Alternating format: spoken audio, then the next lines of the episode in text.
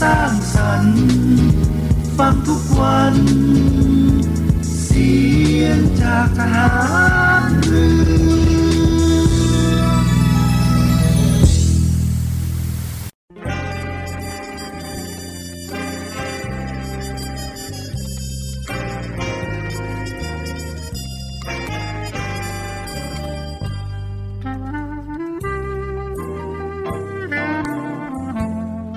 นายทหาร นายตำรวจทุกคน รักษาคำปริญาณที่ได้ให้ไว้อย่างเคร่งครัด และตั้งใจปฏิบัติหน้าที่ด้วยความเที่ยงตรง เข้มแข็งและเสียสละ พร้อมทั้งหมั่นศึกษา และฝึกฝนตนเอง ให้มีความจัดเจนคล่องแคล่วในหน้าที่ และในการปฏิบัติงานร่วมกับผู้อื่น ฝ่ายอื่นอยู่เสมอ ทุกคนทุกฝ่ายจะได้สามารถร่วมมือร่วมใจกัน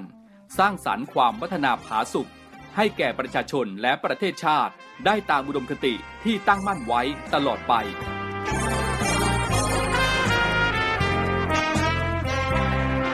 พระราชดำรัสพระบาทสมเด็จพระเจ้าอยู่หัว ในพิธีสวนสนามถวายสัตว์ปริญาณของทหาร ตำรวจเนื่องในพระราชพิธีบรมราชาพิเศษ พุทธศักราช 2562 ในวันที่ 18 มกราคม 2563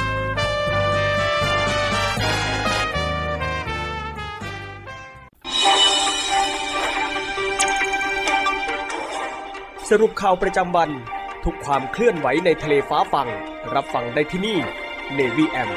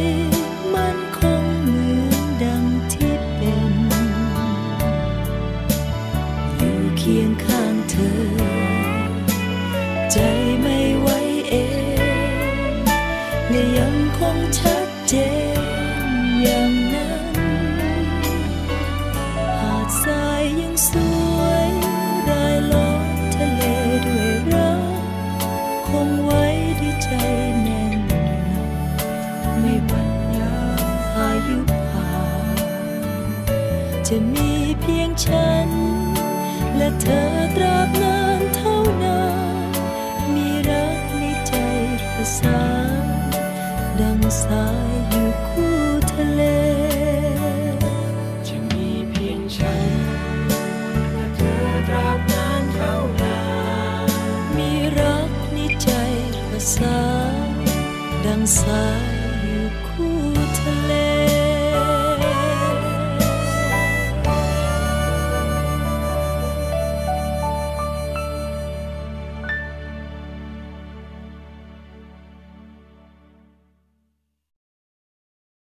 สวัสดีและก็ยินดีต้อนรับคุณผู้ฟังนะครับเข้าสู่ในช่วงของรายการ n ีวีแอมในช่วงสรุปข่าวประจำวันนะครับออกอากาศเป็นประจำทุกวันทางสทร3ภูเก็ตสทร5สัตหีบแล้วก็สทร6สงขลาในระบบ AM นะครับติดตามรับฟังทางออนไลน์ที่เว็บไซต์ w w w v o i o f n a v y c o m แล้วก็ทางแอปพลิเคชันเสียงจากทหารเรือนะครับพบกันวันนี้วันพฤหัสบดีที่ 6 ตุลาคม 2565 เช่นเคยวันนี้ยังคงมีผมพันจ่าเอกบุญเรืองเพ่งจันทร์รับหน้าที่ดำเนินรายการนะครับนำเรื่องราวข่าวสารข่าวประชาสัมพันธ์มาอัปเดตสรุปให้กับคุณฟังได้รับฟังกันในช่วงเวลานี้นะครับ 15 นาฬิกา 5 นาทีหลังข่าวต้นชั่วโมง ไปจนถึง 16 นาฬิกาโดยประมาณนะครับ เรื่องราวข่าวสารแรกนะครับไปกันที่สถานการณ์ของโรคโควิด -19 แต่ว่าไม่ใช่การรายงานตัวเลขผู้ติดเชื้อนะครับว่าเพราะว่าตอนนี้สบคก็ได้มีการปรับเปลี่ยนในเรื่องของการรายงานตัวเลขผู้ติดเชื้อจากทุกวันนะครับเป็นรายงานเพียงสัปดาห์ละ 1 วันในทุกๆ ของวันจันทร์เท่านั้นนะครับกรมการแพทย์นะครับย้ำว่าตอนนี้ยังไม่ต้องมีการตรวจ ATK ทุกวันนะครับ แต่ว่าหากผลเป็นบวกก็ให้รักษาตามอาการ ไม่มีอาการหรืออาการน้อยก็ให้กินยาตามอาการนะครับ พร้อมกับแนะให้แยกตัว 5 วัน หากจำเป็นต้องไปทำงานก็ให้สวมหน้ากาก2 ชั้นนะครับพร้อมกับยึดหลัก DMH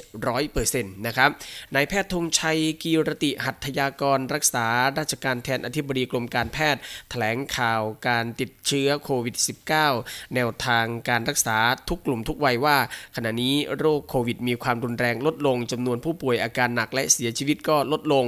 โดยเมื่อวานนี้นะครับมีผู้เสียชีวิตไม่ถึง 10 ราย ผู้เสียชีวิตส่วนใหญ่ก็ยังเป็นผู้สูงอายุนะครับมีโรคประจำตัวมากกว่าครึ่งไม่ได้รับวัคซีน หรือรับวัคซีนไม่ครบตามกำหนด ซึ่งขันนี้นะครับก็ต้องรับวัคซีนอย่างน้อย 4 เข็ม ซึ่งจะช่วยลดความรุนแรงจากการติดเชื้อลง แทบไม่ต้องรับประทานยาเลยนะครับดังนั้นผู้ที่ยังรับวัคซีนไม่ครบก็ขอให้ไปรับวัคซีนให้ครบตามกำหนดนะครับสำหรับการตรวจ ATK ยืนยันว่าไม่ต้องตรวจทุกวันนะครับ แม้จะเป็นผู้สัมผัสเสี่ยงสูง ก็ให้ตรวจเมื่อมีอาการเท่านั้นนะครับ เช่นขั้นเนื้อขั้นตัว มีไอเจ็บคอมีน้ำมูกเป็นต้นนะครับทั้งนี้เมื่อมีการตรวจ ATK แล้วผลเป็นบวกก็ให้พิจารณาอาการของตัวเอง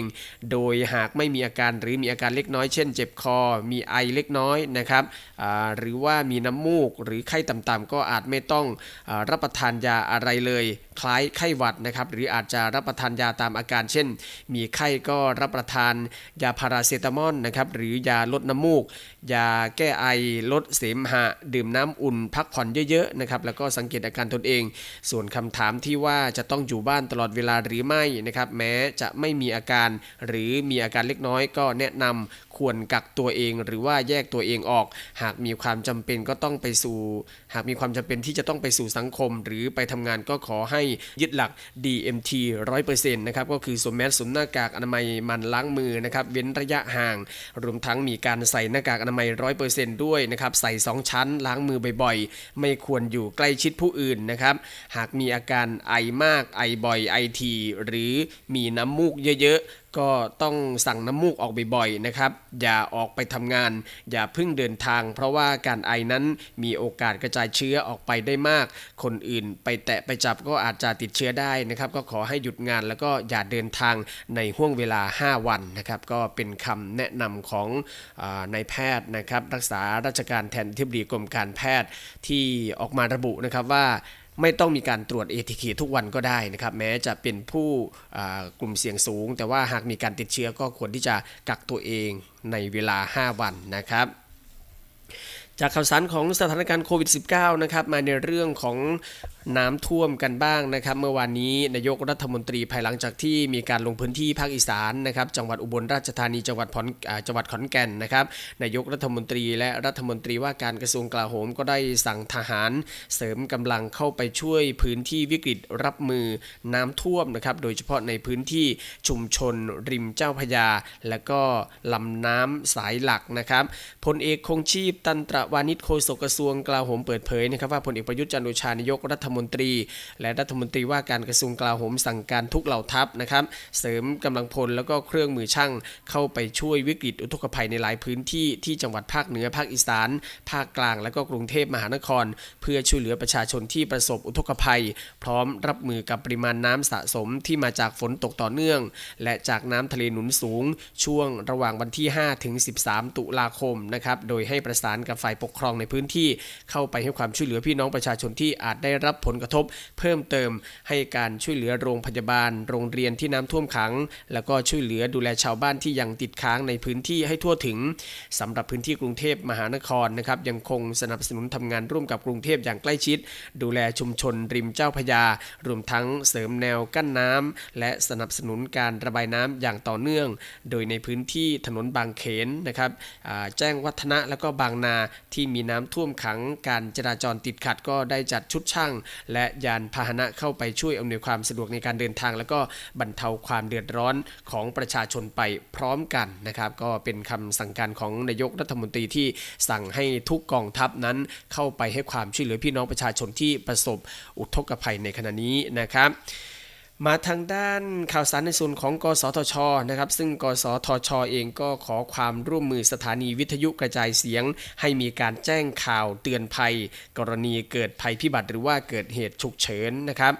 นายสมบัติลีลาบตะรักษาการรองเลขาธิการ กสทช กล่าวนะครับ ว่าสำนักงาน กสทช ขอความร่วมมือสถานีวิทยุกระจายเสียงทั่วประเทศ ให้เตรียมความพร้อมในการออกอากาศแจ้งข่าว หรือเตือนภัยในกรณีเกิดภัยพิบัติหรือเหตุฉุกเฉิน เพื่อให้ประชาชนได้รับข่าวสาร และการแจ้งเตือนให้ทันต่อสถานการณ์ โดยให้ความร่วมมือเมื่อรัฐบาลหรือหน่วยงานของรัฐร้องขอ เนื่องจากปัจจุบันในหลายพื้นที่ของประเทศไทยมีฝนตกหนักถึงหนักมากทำให้ต้องเฝ้าระวังและติดตามสถานการณ์น้ำท่วมฉับพลัน น้ำป่าไหลหลากและคลื่นลมแรง รวมทั้งอาจเกิดสถานการณ์ภัยพิบัติทางธรรมชาติ อันก่อให้เกิดความเสียหายต่อชีวิต ทรัพย์สิน และก็สาธารณูปโภคนะครับสำนักงานกสทชก็เห็นถึงความสำคัญของผู้รับใบอนุญาตประกอบกิจการกระจายเสียง รวมถึงสื่อมวลชน ว่ามีบทบาทสำคัญในการเผยแพร่ และนำเสนอข้อมูลข่าวสารที่จำเป็นต่อประชาชนในการเตรียมความพร้อม เพื่อป้องกันและบรรเทาเหตุภัยพิบัติหรือฉุกเฉินที่เกิดขึ้นนะครับ กสทช ก็ขอความร่วมมือในการแจ้งข่าวสาร หรือเตือนภัยพร้อมกับเน้นย้ำถึงแนวทางและก็ขั้นตอนในการปฏิบัติในการออกอากาศที่ต้องใช้ข้อมูล หรือข้อเท็จจริงจากแหล่งข้อมูลที่มีความน่าเชื่อถือ เพื่อรายงานข้อมูลแจ้งข่าวเตือนภัยเกี่ยวกับภัยพิบัติ หรือเหตุฉุกเฉินอย่างรอบด้านนะครับด้วยความรอบคอบ ระมัดระวังไม่ก่อให้เกิดความตระหนกตกใจกับประชาชน แล้วก็ให้ผู้รับใบอนุญาตประกอบกิจการกระจายเสียงทุกราย ปฏิบัติตามประกาศกสทช เรื่องหลักเกณฑ์ และวิธีการปฏิบัติของผู้ประกอบกิจการกระจายเสียง และกิจการโทรทัศน์ ในกรณีเกิดภัยพิบัติหรือเหตุฉุกเฉินพศ 2555 อย่างเคร่งครัดนะครับทนี้วิทยุเป็นอีกหนึ่งช่องทางที่ประชาชนสามารถเข้าถึงได้สะดวกแล้วก็ง่ายนะครับ ซึ่งจะช่วยในการกระจายข้อมูลข่าวสาร แล้วก็แจ้งเหตุเตือนภัย กรณีเกิดภัยพิบัติ หรือเหตุฉุกเฉินให้กับประชาชน การให้ข้อมูลข่าวสารที่ถูกต้องด้วยความรอบคอบทันสถานการณ์ก็จะช่วยให้กับช่วยให้ประชาชนนั้นไม่ตื่นตระหนกนะครับ ก็ เป็นความเห็นของกสทชนะครับว่าสถานีวิทยุกระจายเสียงนั้น มีความสำคัญในการส่งบอกส่งต่อข่าวสารแจ้งเตือนภัยให้กับพี่น้องประชาชนกันได้ ก็ต้องขอความร่วมมือกับสถานีวิทยุกระจายเสียงทุกที่ทุกแห่งนะครับแจ้งข่าวเตือนภัย กรณีเกิดภัยพิบัติหรือว่าเกิดเหตุฉุกเฉินให้กับพี่น้องประชาชนได้รับทราบกันนะครับมาทางด้านข่าวสารเกี่ยวกับบัตรคนจนบัตรสวัสดิการแห่งรัฐกันบ้างนะครับรัฐบาลได้มีการขยายเวลาในการลงทะเบียนบัตรคนจน บัตรสวัสดิการแห่งรัฐ 2565 จนถึงสิ้นเดือนนี้นะครับ 31 ตุลาคมพร้อมกับมีการเปิดแนวทาง กรณีผู้ลงทะเบียนตามตัวคู่สมรสไม่ได้นะครับ ความคืบหน้าเกี่ยวกับการลงทะเบียนบัตรคนจน บัตรสวัสดิการแห่งรัฐนะครับ นายพรชัยถีระเวทผู้อำนวยการสำนักงานเศรษฐกิจการคลังในฐานะโฆษกกระทรวงการคลังเปิดเผยนะครับว่าเมื่อวานนี้คณะรัฐมนตรีได้มีมติเห็นชอบในแนวทางการดำเนินการเพื่อเป็นการแก้ไขปัญหาสำหรับผู้ลงทะเบียน ที่ไม่สามารถติดตามคู่สมรสได้ โดยมีรายละเอียดดังนี้นะครับหนึ่งก็คือกลุ่มของผู้ลงทะเบียนที่ไม่สามารถติดตามคู่สมรส แบ่งออกเป็น 2 กลุ่มนะครับได้แก่ผู้ลงทะเบียนกลุ่มเปราะบาง ก็คือผู้สูงอายุ 60 ปีขึ้นไปนะครับนับถึงวันที่ 19 ตุลาคม 2565 ผู้พิการและก็ผู้ป่วยติดเตียงที่ไม่สามารถติดตามคู่สมรสเพื่อมาดำเนินการหย่าตามกฎหมายได้ รวมทั้ง กลุ่มของผู้ลงทะเบียนกลุ่มทั่วไปนะครับได้แก่ผู้ที่ลงทะเบียนที่มีอายุต่ำกว่า 60 ปี ที่ไม่สามารถติดตามคู่สมรสได้ 2 ก็คือแนวปฏิบัติสำหรับผู้ลงทะเบียนที่ไม่สามารถติดตามคู่สมรสได้ก็คือ ผู้ลงทะเบียนกลุ่มเปราะบางนั้น จะต้องดำเนินการโดยยื่นแบบฟอร์มลงทะเบียน พร้อมหนังสือประกอบการพิจารณาเข้าร่วมโครงการ โดยต้องลงลายมือชื่อของผู้ลงทะเบียนนะครับลายมือชื่อของพยานรับรองอีกจำนวน 2 คน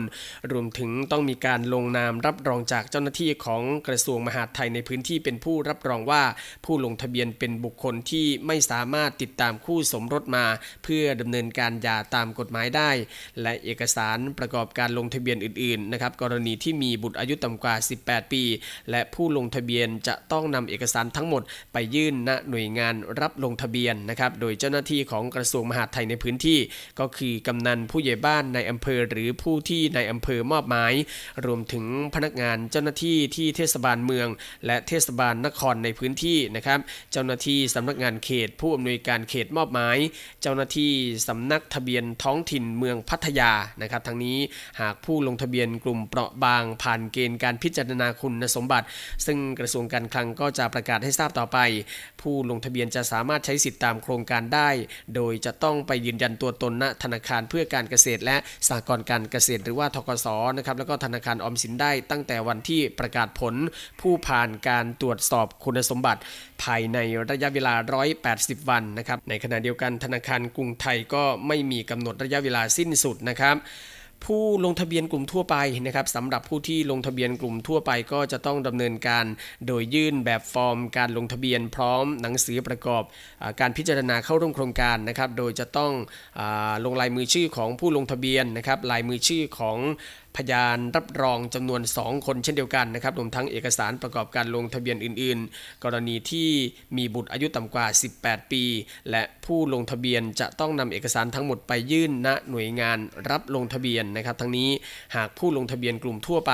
ผ่านเกณฑ์การพิจารณาคุณสมบัติ ผู้ลงทะเบียนจะต้องนำใบสำคัญการยา หรือเอกสารอื่นใดที่คณะกรรมการกำหนดมาแสดง แล้วก็ยืนยันตัวตนที่ทกสและก็ที่ธนาคารออมสินได้ตั้งแต่วันที่ประกาศผลผู้ผ่านการตรวจสอบคุณสมบัติภายในระยะเวลา 180 วัน เช่นเดียวกันนะครับ แล้วก็ธนาคารกรุงไทยไม่มีกำหนดระยะเวลาสิ้นสุดเช่นเดียวกันนะครับ จึงจะสามารถใช้สิทธิ์ตามโครงการได้ โดยผู้ลงทะเบียนกลุ่มทั่วไป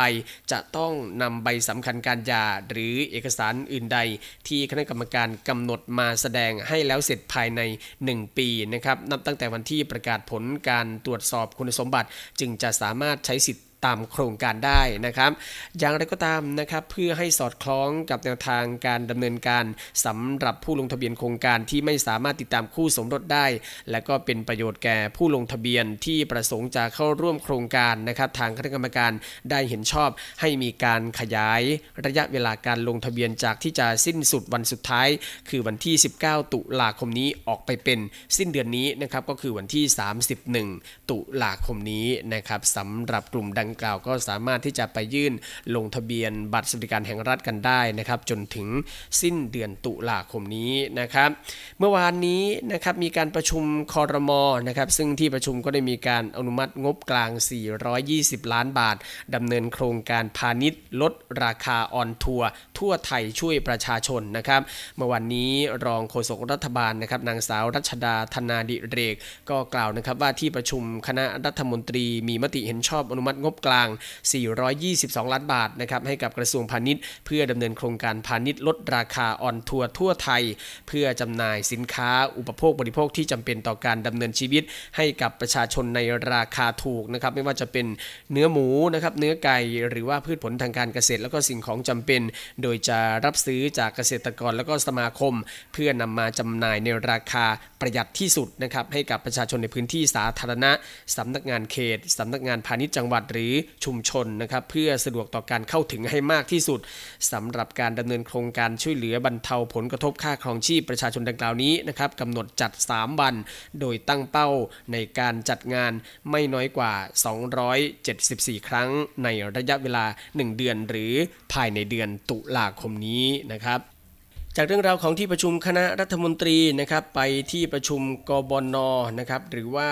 กองทุนน้ำมันเชื้อเพลิง ซึ่งเมื่อวานนี้ก็ได้มีมติตรึงราคาขายปลีกน้ำมันดีเซลที่ลิตรละ 34 บาท 94 สตางค์ต่อไปอีก 1 สัปดาห์นะครับ นายพรชัยจิรกุลไพศาลผู้อำนวยการสำนักนโยบายและยุทธศาสตร์สำนักงานกองทุนน้ำมันเชื้อเพลิงนะครับในฐานะผู้ช่วยเลขาธิการคณะกรรมการกองทุนน้ำมันเชื้อเพลิง คณะกรรมการบริหารกองทุนน้ำมันเชื้อเพลิง หรือว่ากบนนะครับได้มีการเปิดเผยว่าที่ประชุมกบนเมื่อวานนี้นะครับได้มีการพิจารณาแนวโน้ม และสถานการณ์ราคาน้ำมันในตลาดโลกสัปดาห์นี้ ยังคงมีความผันผวน คงต้องรอผลการประชุมของกลุ่มประเทศผู้ส่งออกน้ำมันหรือโอเปกและก็ชาติพันธมิตร หรือว่า OPEC Plus ด้วยนะครับว่าจะมีแนวทางเพื่อกำหนดนโยบายในการผลิตน้ำมันเป็นอย่างไร เป็นไปตามข่าวที่ออกมาหรือไม่ประกอบกับความกังวลการปรับขึ้นอัตราดอกเบี้ย ธนาคารกลางสหรัฐหรือเฟดจะส่งผลให้เศรษฐกิจเผชิญภาวะถดถอย และส่งผลกระทบต่อความต้องการใช้น้ำมัน จะเป็นตัวแปรทิศทางการขึ้นราคาน้ำมันหรือไม่นะครับ ซึ่งกบนจึงเห็นชอบตรึงราคาขายปลีกน้ำมันดีเซลที่ลิตรละ 34 บาท94 สตางค์ในสัปดาห์นี้ ส่งผลให้เมื่อวานนี้นะครับกองทุนน้ำมันเชื้อเพลิงได้ชดเชย เงินกองทุนน้ำมันเชื้อเพลิงประเภทน้ำมันดีเซลลิตรละ 47 สตางค์นะครับทำให้กองทุนน้ำมันเชื้อเพลิง มีรายจ่ายประเภทน้ำมันประมาณวันละ 25.88 ล้านบาท ส่วนก๊าซ LPG นะครับมีรายจ่ายประมาณวันละ 21.35 ล้านบาทต่อวัน ประมาณการฐานะกองทุนน้ำมันเชื้อเพลิง สิ้นสุดในวันที่ 2 ตุลาคมที่ผ่านมาติดลบอยู่ที่แสน24,280ล้านบาทนะครับก็ถือว่ายังคงเป็นข่าวดีเล็กๆนะครับสำหรับผู้ที่ใช้รถดีเซลกันนะครับซึ่งยังไม่มีการปรับราคาขึ้นในสัปดาห์นี้นะครับตรึงราคาไว้อยู่ที่ 34บาท94 สตางค์นะครับแต่ว่าเมื่อวานนี้มีข่าวด่วนนะครับบอกว่า OPEC Plus นั้นได้มีการประกาศลดการผลิตน้ำมันลง 2 ล้านบาร์เรลต่อวัน ก็จะส่งผลทำให้ราคาน้ำมันทั่วโลกนั้น จะเพิ่มสูงขึ้นนะครับก็ต้องติดตามกันหลังจากนี้นะครับว่าราคาน้ำมันจะเริ่มขยับกันหรือเปล่านะครับสำหรับ ในวันนี้นะครับ องค์การของกลุ่มประเทศผู้ส่งออกน้ำมันหรือโอเปกแล้วก็พันธมิตรที่นำโดยรัสเซียนะครับ ซึ่งรวมกันเรียกว่าโอเปกพัสประชุมร่วมกันที่กรุงเวียนนาประเทศออสเตรียนะครับ เมื่อวานนี้โดยที่ประชุมมีมติลดกำลังการผลิตน้ำมันลง 2 ล้านบาร์เรลต่อวัน ซึ่งเป็นผลจากการผลิตลงเกินกว่าที่ตลาดคาดการไว้ และก็ถือเป็นการลดครั้งใหญ่ที่สุดของกลุ่มโอเปกพัสนับตั้งแต่อุปสงค์ได้รับผลกระทบจากโควิด -19 ในปี 2020 ทั้งนี้การลดการผลิตน้ำมันนะครับซึ่งเป็นต้นทุนของทุกธุรกิจลงนะครับมีแนวโน้มทำให้ราคาน้ำมันนั้นยังคงอยู่ในระดับสูงต่อไป และก็จะส่งผลทำให้ปัญหาเงินเฟ้อในหลายประเทศ แก้ไขได้ยากขึ้นตามไปด้วย ซึ่งล่าสุดน้ำมันดิบเวสเท็กซัสนะครับราคาพุ่งขึ้นไปอยู่ที่ 87 ดอลลาร์สหรัฐต่อบาร์เรล สูงขึ้นเกือบ 1%ขณะที่ราคาน้ำมันดิบเบรนท์นะครับอยู่ที่ 92 ดอลลาร์สหรัฐต่อบาร์เรล ซึ่งปรับตัวมารอรับการประชุม OPEC Plus นะครับมาแล้ว 6%แล้วก็ 3.5%ในช่วง 7 วันที่ผ่านมาด้วยนะครับ ก็ถือว่าเป็นข่าวที่จะต้องติดตามกันต่อไปเกี่ยวกับสถานการณ์ราคาน้ำมันนะครับ ซึ่งจะส่งผลกับราคาขายปลีกน้ำมันให้กับพี่น้องประชาชนของเรากันอย่างไรก็ต้องติดตามกันต่อไปนะครับ ก่อนที่จะไปพักเบรกนะครับมาติดตามข่าวเศร้าของวงการบันเทิงกันนิดนึงนะครับเมื่อวานนี้หนุ่มจรันงามดี นักแสดงหนุ่มที่เป็นที่รู้จักกันในบทของนายจันหนวดเขี้ยวนะครับในภาพยนตร์บางระจันเมื่อปี 2543 ก็ได้จากไปอย่างกระทันหันในวัย 49 ปี เมื่อช่วงเย็นของเมื่อวานนี้นะครับหลังวูบระหว่างทำงาน แล้วก็เสียชีวิตในเวลาต่อมา ทั้งที่ก่อนหน้านี้เจ้าตัวก็เพิ่งโพสต์ภาพ แล้วก็คลิปบรรยายการทำงานที่บ้านระจันโฮมสเตย์นะครับเมื่อช่วงก่อนเที่ยงของเมื่อวานที่ผ่านมานี่เองนะครับพร้อมกับเขียนข้อความว่าทำงานบนไป ความสุขที่เราหาได้เสร็จแล้ว 5 ห้องหลังที่ 6 7 8 เหลือเก็บงาน ซึ่งก็มีเพื่อนๆ รวมถึงแฟนๆ นะครับ ต่างโพสต์ข้อความแสดงความอาลัยเป็นจำนวนมากสำหรับหนุ่มจรันงามดีนะครับ เป็นนักแสดงหนุ่มที่มีชื่อเสียงจากบทนายจันหนวดเขี้ยวในภาพยนตร์บางระจันเมื่อปลายปี 2543 นะครับ ซึ่งภาพยนตร์เรื่องนี้ประสบความสำเร็จอย่างมาก อีกทั้งด้วยความที่มีใบหน้าคมเข้มแบบไทยๆ จึงทำให้หนุ่มจรันได้รับบทคล้ายๆ กันทั้งในงานละครหรือโฆษณานะครับ โดยก่อนหน้านี้ที่จะมาเป็นนักแสดงก็มีอาชีพเป็นเจ้าหน้าที่ฝึกสอน ให้กับสถานออกกำลังในโรงแรมโนเวเทลกรุงเทพมหานครนะครับแล้วก็เคยถ่ายแบบนิตยสารนีออน ส่วนเส้นทางการเข้าวงการบันเทิงก็มาจากตอนที่เห็นประกาศรับสมัครนักแสดงภาพยนตร์เรื่องบางระจันจึงติดต่อไปยังบริษัทแล้วก็ได้รับการคัดเลือกให้รับบทนายจันหนวดเขี้ยวนะครับ ปัจจุบันทำธุรกิจส่วนตัวที่บ้านระจันโฮมสเตย์จังหวัดกาญจนบุรี แล้วก็รับงานแสดงอยู่เรื่อยๆนะครับ ซึ่งเมื่อวานนี้วันที่เสียชีวิตนะครับ หนุ่มจรันก็ได้ใช้เวลาว่างมาต่อเติมบ้านพักระจันโฮมสเตย์นะครับ ตั้งแต่ช่วงเวลาประมาณ 10นาฬิกา30 นาที แล้วก็โพสต์ข้อความลง Facebook ตามปกติ แต่หลังจากนั้นก็ได้เกิดอาการวูบก่อนที่จะเสียชีวิต ส่วนผลงานเรื่องล่าสุดนะครับก็คือเรื่องหมอหลวงทางช่อง 3 และผลงานที่กำลังจะออกอากาศก็คือละคร ชาติพยัคฆ์คมนักเลงทางช่อง 7 ซึ่งจะมีคิว on air วันที่ 20 ตุลาคมนี้ แต่ว่าเสียชีวิตก่อนนะครับ ก็ต้องแสดงความเสียใจกับครอบครัวของคุณหนุ่มจรันงามดีด้วยนะครับเดี๋ยวช่วงนี้พักสักครู่นะครับ ช่วงหน้ากลับมาติดตามข่าวสารภารกิจต่างๆ ของกองทัพเรือนะครับ ช่วงนี้พักสักครู่เดียวครับ สรุปข่าวประจำวัน ทุกความเคลื่อนไหวในทะเลฟ้าฟัง รับฟังได้ที่นี่ Navy M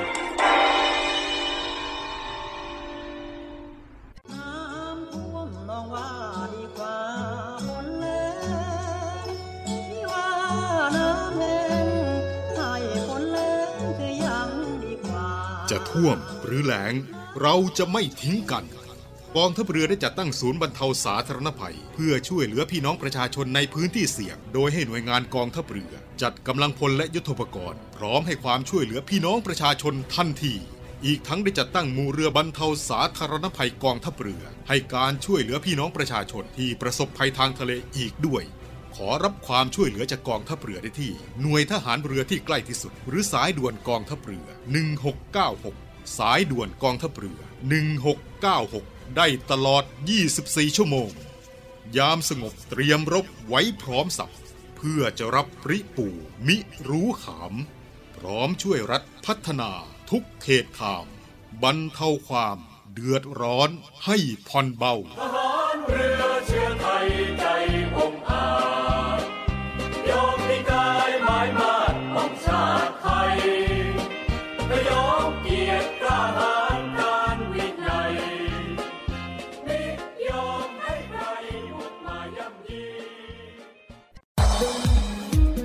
ศูนย์ตอบโต้ภาวะฉุกเฉินโควิด -19 กองทัพเรือ ข้อปฏิบัติเพื่อความปลอดภัยจากโรคติดเชื้อไวรัสโคโรนา 2019 หรือโควิด -19 เมื่อมีอาการป่วย หากมีไข้ร่วมกับไอ เจ็บคอ น้ำมูกไหล หายใจเหนื่อย ภายใน 14 วันหลังจากเดินทางมาจากพื้นที่ที่มีรายงานการระบาด ให้รีบไปพบแพทย์ พร้อมแจ้งประวัติการเดินทาง การล้างมือ ล้างมือด้วยน้ำและสบู่ ถูให้ทั่วทั้งฝ่ามือและข้อมือ 15 วินาที ล้างด้วยแอลกอฮอล์เจลประมาณ 10 ซีซี ถูให้ทั่วทั้งฝ่ามือและข้อมือ 15-25 วินาที โดยไม่ต้องล้างน้ำไม่ต้องเช็ดมือ การสวมหน้ากากอนามัย ด้านสีเข้มอยู่ด้านนอก ขอบลวดอยู่ด้านบน และกดให้สนิทกับจมูก ดึงด้านล่างให้คลุมถึงคาง หน้ากากชนิดกระดาษต้องเปลี่ยนทุกวัน ทิ้งในถังขยะที่มีฝาปิดมิดชิด การไอ จาม ไม่ใช้มือปิดปากและจมูก เวลาไอ จาม ใช้กระดาษชำระปิดปากและจมูก ทิ้งในถังขยะที่มีฝาปิดมิดชิด หากไม่มีกระดาษชำระ ให้ใช้ต้นแขนด้านใน ปิดปากและจมูก ล้างมือให้สะอาดทุกครั้งหลังไอ จามกำลังพลกองทัพเรือ ร่วมสู้ภัย ไวรัสโควิด -19 กองทัพเรือที่ประชาชนเชื่อมั่นและภาคภูมิใจ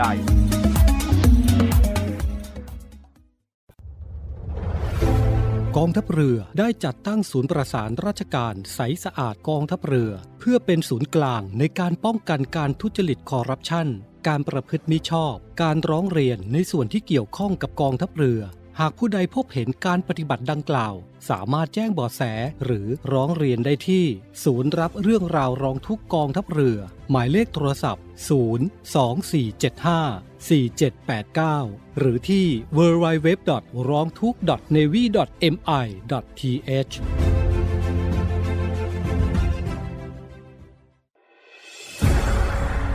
กองทัพเรือจัดตั้งกองทุนน้ำใจไทย เพื่อผู้เสียสละในจังหวัดชายแดนภาคใต้ และพื้นที่รับผิดชอบกองทัพเรือ เพื่อนำไปมอบให้กำลังพลกองทัพเรือ และครอบครัวที่เสียชีวิต หรือบาดเจ็บทุกพลภาพ จากการปฏิบัติหน้าที่ ร่วมบริจาคเงินสมทบทุนช่วยเหลือได้ที่ ธนาคารทหารไทย สาขากองบัญชาการกองทัพเรือ หมายเลขบัญชี 115ขีด2ขีด17087ขีด2ชื่อบัญชี กองทุนน้ำใจไทยเพื่อผู้เสียสละในจังหวัดชายแดนภาคใต้ และพื้นที่รับผิดชอบกองทัพเรือ กรุณาส่งหลักฐานการโอนเงินมาที่กรมการเงินทหารเรือ หมายเลขโทรศัพท์ 0 2475 5557 หรือ 02475 4584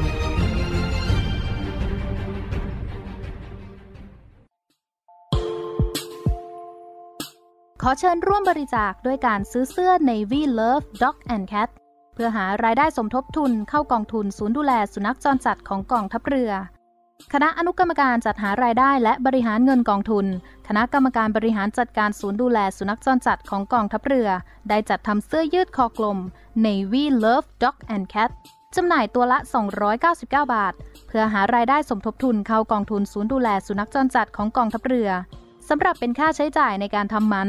ค่ารักษาพยาบาล ยาป้องกันโรค และอาหารเสริมให้กับศูนย์ดูแลสุนัขจรจัดของกองทัพเรือทั้ง 3 แห่งได้แก่ ศูนย์ดูแลสุนัขจรจัดกองเรือยุทธการ ศูนย์ดูแลสุนัขจรจัดหน่วยบัญชาการนาวิกโยธิน และศูนย์ดูแลสุนัขจรจัดหน่วยบัญชาการต่อสู้อากาศยานและรักษาฝั่งสำหรับรายละเอียดการสั่งซื้อเพิ่มเติมสามารถสอบถามได้ที่ กรมกิจการพลเรือนทหารเรือ โทร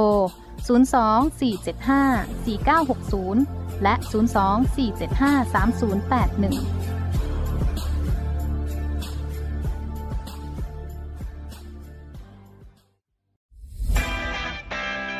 สวัสดีครับคุณผู้ฟังทุกท่านครับ วันนี้เรากลับมาติดตามในเรื่องราวของโลกโซเชียลมีเดีย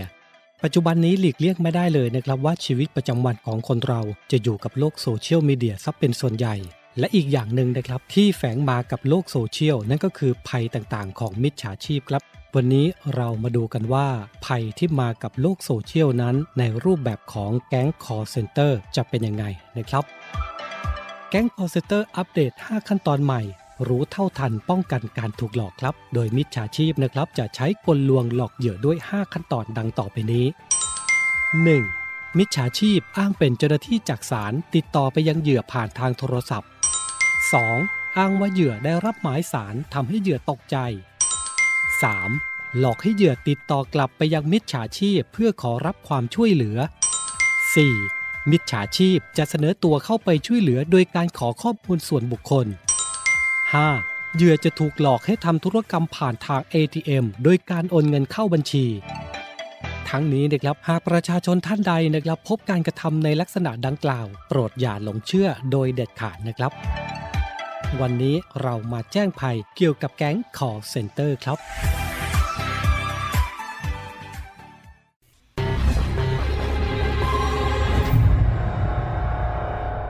ขยี้ข่าวใหญ่ ขยายเรื่องสำคัญ ตีกันให้ตรงจุด ปักหมุดเช้านี้ที่หมอชิด ทุกวันจันทร์ถึงวันศุกร์เวลา 6นาฬิกาถึง7นาฬิกา30 นาทีทางช่อง 7 HD กด 35 ข่าวใหญ่ข่าวใหม่ และหนึ่งในจำนวนนี้นะคะ ก็รุนแรงถึงขั้นวิกฤต ฉับไวทุกสถานการณ์สำคัญ มีการลักลอบนำขยะอิเล็กทรอนิกส์มาทิ้งค่ะ ชัดเจนด้วยข้อมูลจริง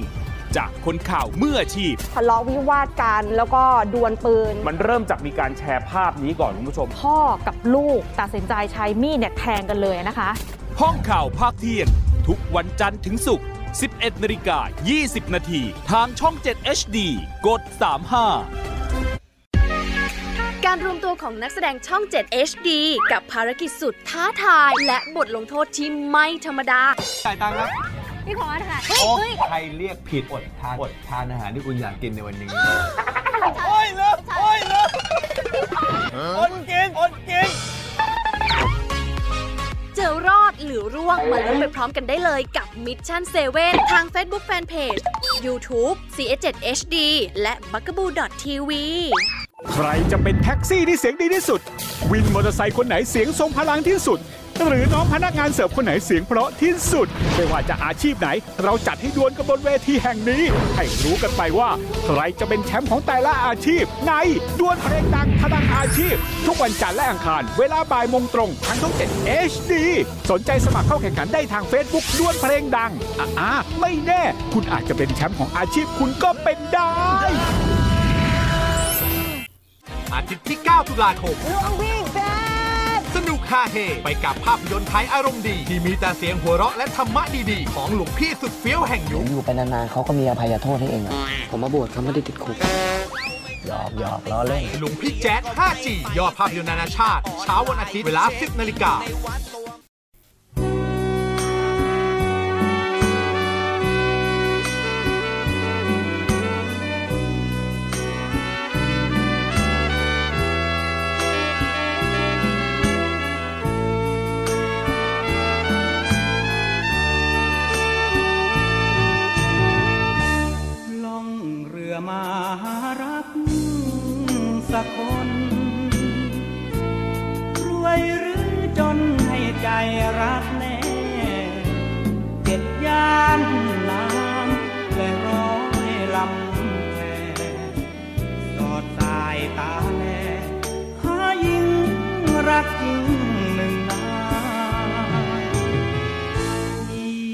มสารหารักบ้าน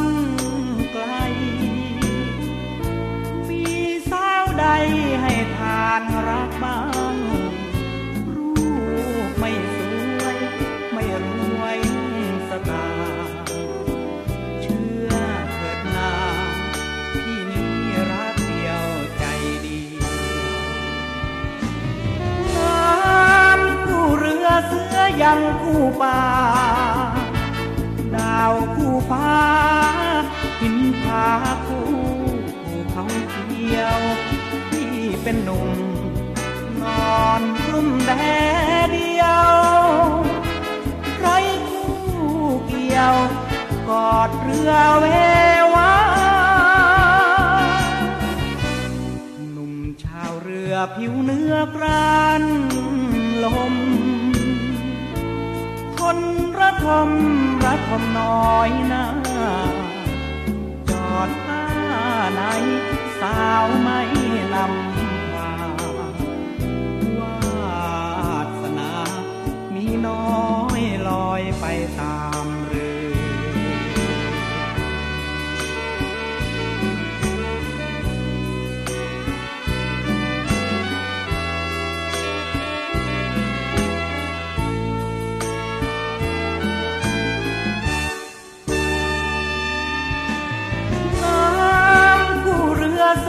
ังคู่ป่าดาวคู่ฟ้าหินผาคู่ภูเขาเขียวที่เป็นหนุ่มนอนกุ้มแบเดียวไรคู่เกี่ยวกอดเรือเววาหนุ่มชาวเรือผิวเนื้อกราน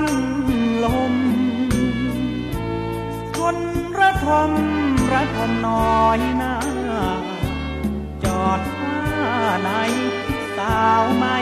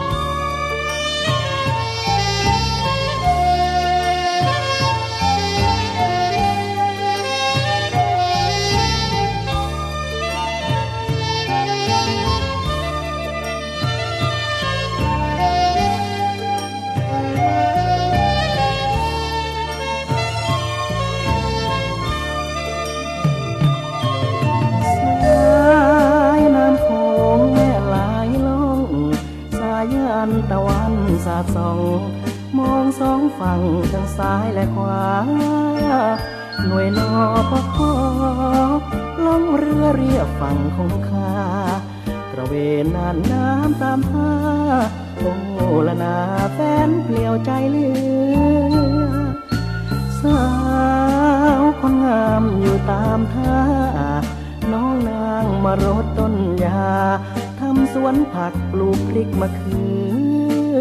อ เมื่อเจอสามวัยหัวใจแทบหลุดจากเรือ หากสาวเจ้านั้นจนเจือ ลูกทับเรือหักได้บ่นางดอกประดู มาแล้วตามแนวฝั่งโขงขอเพียงนิ่มน้องอนง ลูกแม่คงอย่าคิดช นอนนอพอถึงเขาไกลห่างนอปพอมาขอเพียงข้างรับรักสักครั้งคนดีสาวอีสานเจ้าแสนซื่อสมคำที่เขาร่ำลืองานหรือก็ขยันอย่างนี้ที่มีแต่ใจหากิ่งไม้คนดี จะมาปลูกรักที่นี่รับรักที่นมนอปคอน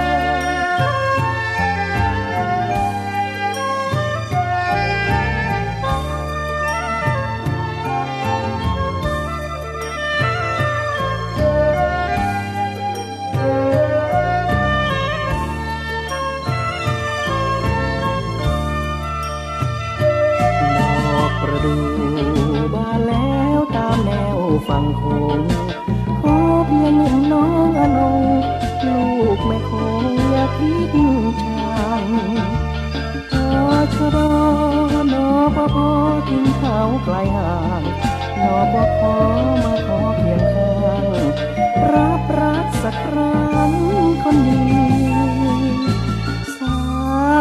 วอีสานเจ้าแสนซื่อสมคำที่เขาร่ำลือ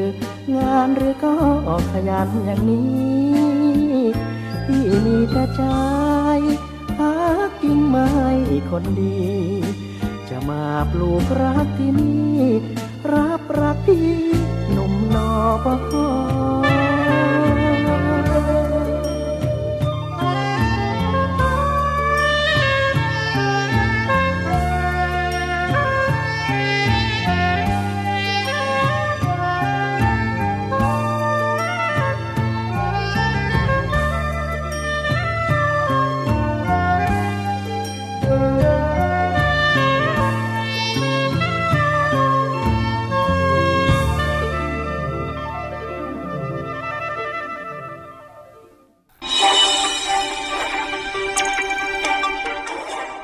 รุปข่าวประจำวัน ทุกความเคลื่อนไหวในทะเลฟ้าฟัง รับฟังได้ที่นี่ Navy M กลับเข้าสู่ช่วงที่ 2 ของรายการ Navy M ในช่วงสรุปข่าวประจำวันนะครับยังคงอยู่กับผมพันจ่าเอกบุญเรือง เพ่งจันทร์ช่วงแรกก็ติดตามเรื่องราวข่าวสารต่างๆ ไปเป็นที่เรียบร้อยแล้วนะครับในช่วงนี้กลับมาติดตามภารกิจต่างๆ รอบรั้วกองทัพเรือกันนะครับโดยเฉพาะในช่วงนี้นะครับกองทัพเรือหลาย ๆ หน่วยงานของกองทัพเรือในพื้นที่ทั่วไทยก็เตรียมพร้อมเร่งให้การช่วยเหลือพี่น้องประชาชนที่ประสบกับปัญหาอุทกภัยนะครับตามที่กรุงเทพมหานครนะครับได้รับผลกระทบจากพายุฝนฟ้าขนองต่อเนื่องมาตั้งแต่ช่วงกลางเดือนกันยายนที่ผ่านมานะครับก็ส่งผลทำให้พื้นที่รับน้ำทางด้านตะวันออกของกรุงเทพมหานคร เช่น เขตลาดกระบังนะครับประสบกับปัญหาภาวะน้ำท่วมขัง พร้อมด้วยปัจจัยทั้งทางธรรมชาติ และก็จากสภาวะแวดล้อมต่างๆ เช่น น้ำทะเลหนุนสูง แล้วก็การก่อสร้างในหลายจุดที่กีดขวางทางน้ำส่งผลให้คลองระบายน้ำตามเส้นธรรมชาติ ของเขตลาดกระบังสามสายนะครับมีน้ำเต็มความจุ แล้วก็เกิดน้ำท่วมขังในพื้นที่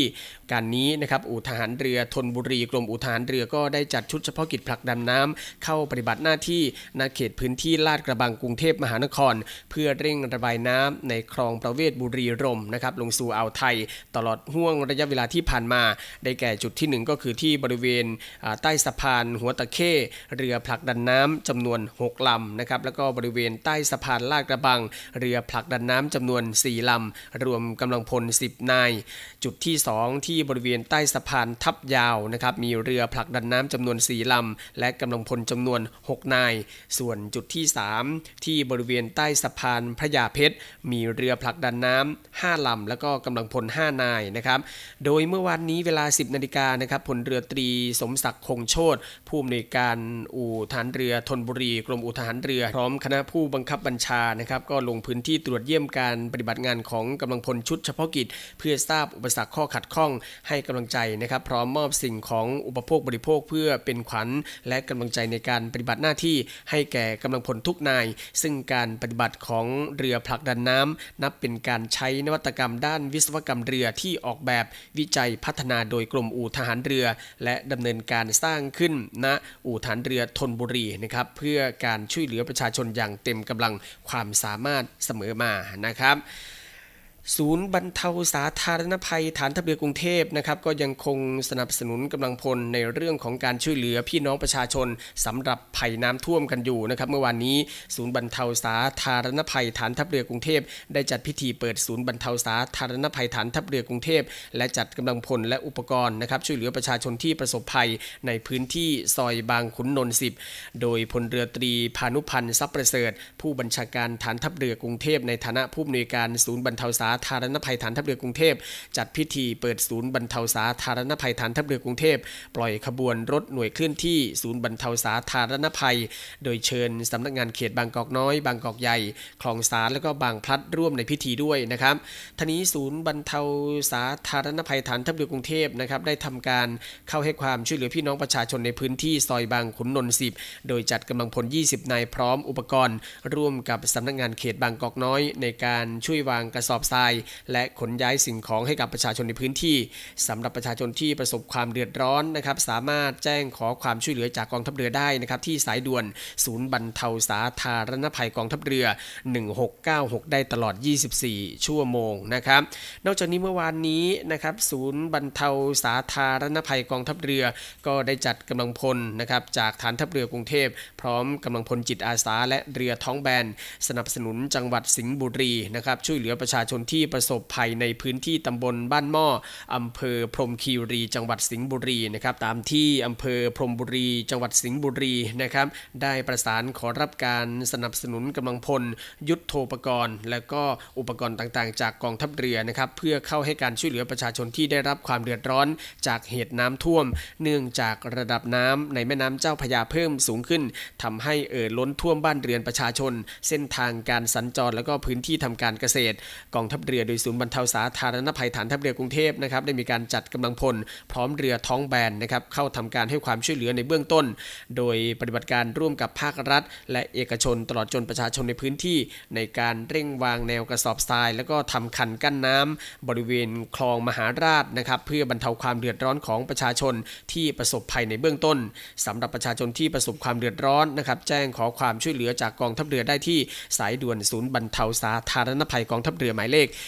1696 ได้ตลอด 24 ชั่วโมงนะครับ นอกเหนือจากในพื้นที่ภาคกลางนะครับ อีกหนึ่งพื้นที่ที่ได้รับผลกระทบจากน้ำท่วมก็คือพื้นที่ภาคอีสานนะครับ โดยเฉพาะจังหวัดอุบลราชธานี เมื่อวานนี้หน่วยเรือรักษาความสงบเรียบร้อยตามลำแม่น้ำโขงเขตอุบลราชธานีนำโดยนาวาเอกวันณะเกื้อทิพย์ผบนรขเขตอุบลราชธานีนะครับ ก็ได้จัดกำลังพลจากบกนรขเขตอุบลราชธานี และก็สถานีเรือโขงเจียมจำนวน 23นาย รถยนต์บรรทุกขนาดใหญ่จำนวน 1 คันนะครับรถยนต์บรรทุกขนาดเล็ก 3 คัน และเรือท้องแบนพร้อมเครื่องยนต์ติดท้ายอีกจำนวน 2 ลำ พร้อมกับนำถุงยางชีพ 20 ชุด แล้วก็ชุดยาสามัญประจำบ้าน 20 ชุด ให้ความช่วยเหลือประชาชนที่ประสบอุทกภัยขนย้ายสิ่งของขึ้นที่สูง พร้อมกับมอบถุงยางชีพ มอบยารักษาโรค ให้กับประชาชนที่ได้รับความเดือดร้อน ภายในอำเภอตานสุมจังหวัดอุบลราชธานีนะครับนี่ก็ถือว่าเป็นภารกิจสำคัญของกองทัพเรือ ในการให้ความช่วยเหลือพี่น้องประชาชนที่ได้รับความเดือดร้อนจากเหตุอุทกภัยในพื้นที่ต่างๆนะครับ ก็เป็นเรื่องราวข่าวสารที่ทางรายการนีวีแอมในช่วงสรุปข่าวประจำวันได้นำมาอัปเดตให้กับคุณฟังได้ติดตามรับฟังกันในวันนี้นะครับ คุณฟังสามารถที่จะติดตามรับฟังรายการของเราผ่านทางสทร3ภูเก็ต สทร5สัตหีบ แล้วก็สทร6สงขลาในระบบ AM นะครับ ติดตามรับฟังทางออนไลน์ที่เว็บไซต์ www.voiceofnavy.com แล้วก็ทางแอปพลิเคชันเสียงจากทหารเรือนะครับ วันนี้หมดเวลาแล้วผมพันจ่าเอกบุญเรืองเพ่งจันทร์นะครับ ลาคุณฟังด้วยเวลาเพียงเท่านี้ พบกับสรุปข่าวประจำวันได้ใหม่ในวันพรุ่งนี้นะครับสำหรับวันนี้ สวัสดีครับ สรุปข่าวประจำวัน ทุกความเคลื่อนไหวในทะเลฟ้าฟังรับฟังได้ที่นี่ Navy M รักษาไว้ให้มั่นคง เทิดธงไปรงให้เด่นไกล ชาติเชื้อเรายิ่งใหญ่ชาติไทยบ้านเกิด เมืองนอน